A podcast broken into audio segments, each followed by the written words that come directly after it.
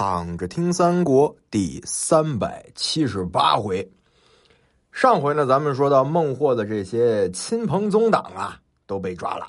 这孟获呢是往这偏僻的小山路里走，这时候呢被一簇人马给拥住了。啊，出来一人，车中端坐，是羽扇纶巾，身着道袍。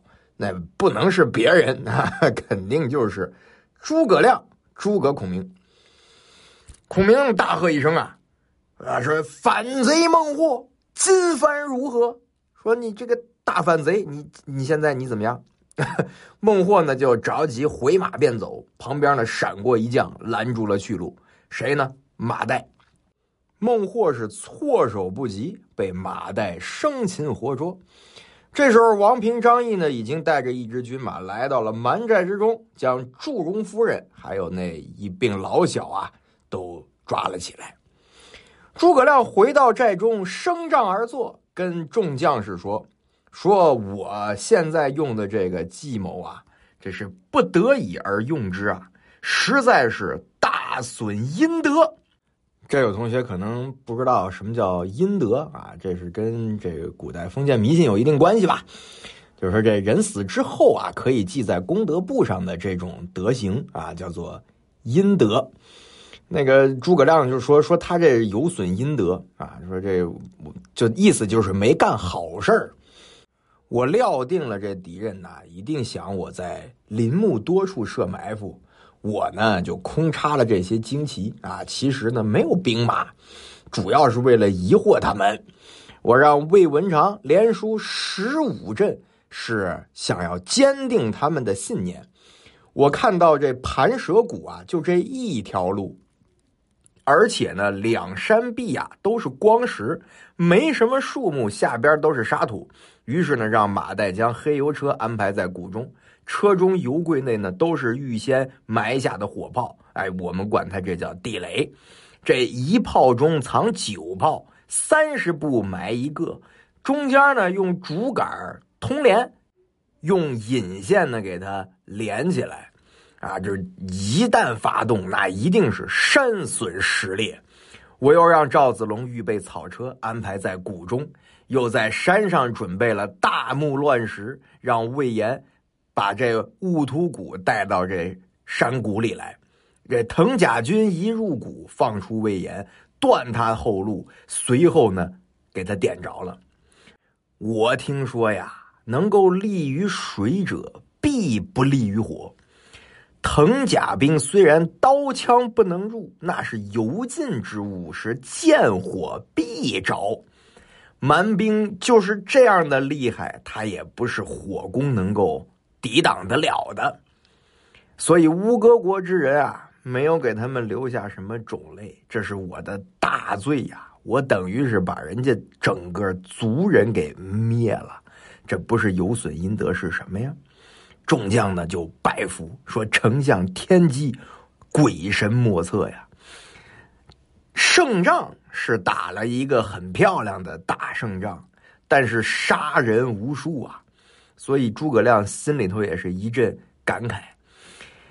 诸葛亮让把孟获押过来，孟获呢就跪在帐下，诸葛亮呢就让他呢，哎，让人们给他松绑，而且呢让他在别的帐子里呢赐了他九十押惊，啊，这诸葛亮呢就换这九十官坐在榻前，如此如此，怎般怎般，吩咐就去了。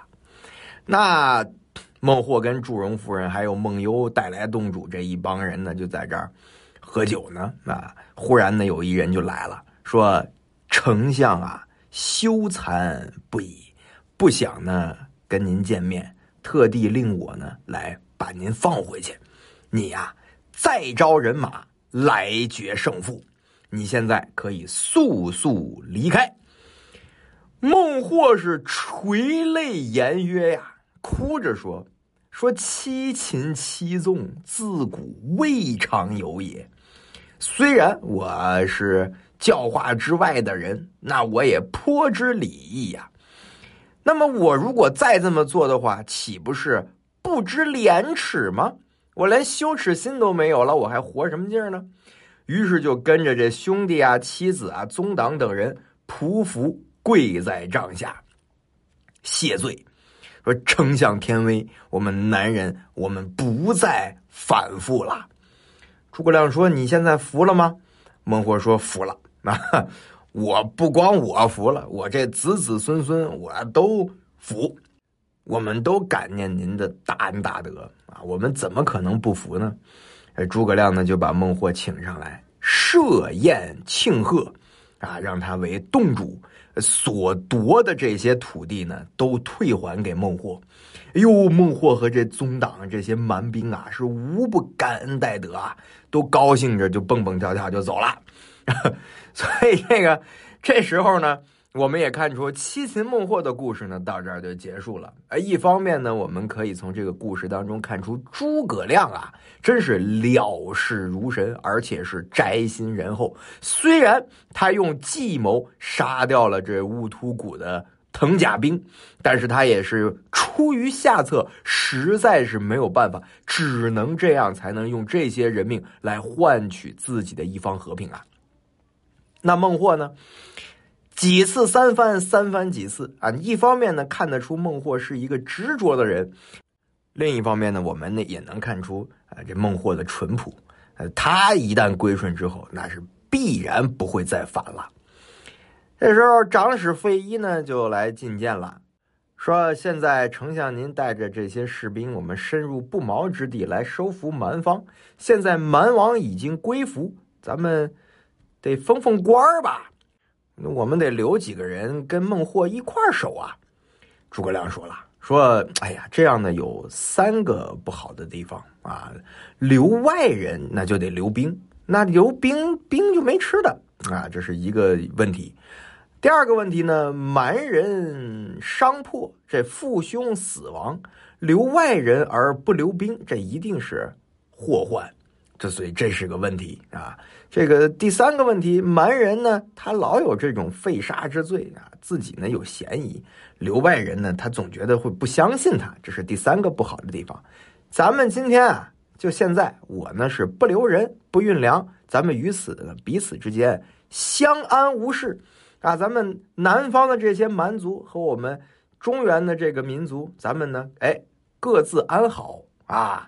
这么一来呢。哟，果然众人是都信服。这个孟获这边呢，也感念这个诸葛亮的信任。呃，诸葛亮这边呢，也不用再劳神费心，我打下来，我再留下几个汉族的士兵，完全是没有必要啊。所以，著名的七擒孟获啊，以及平定南蛮的这个事情呢，我们到这儿就告一段落。那么下边发生什么事儿，咱们接下来下回接着聊。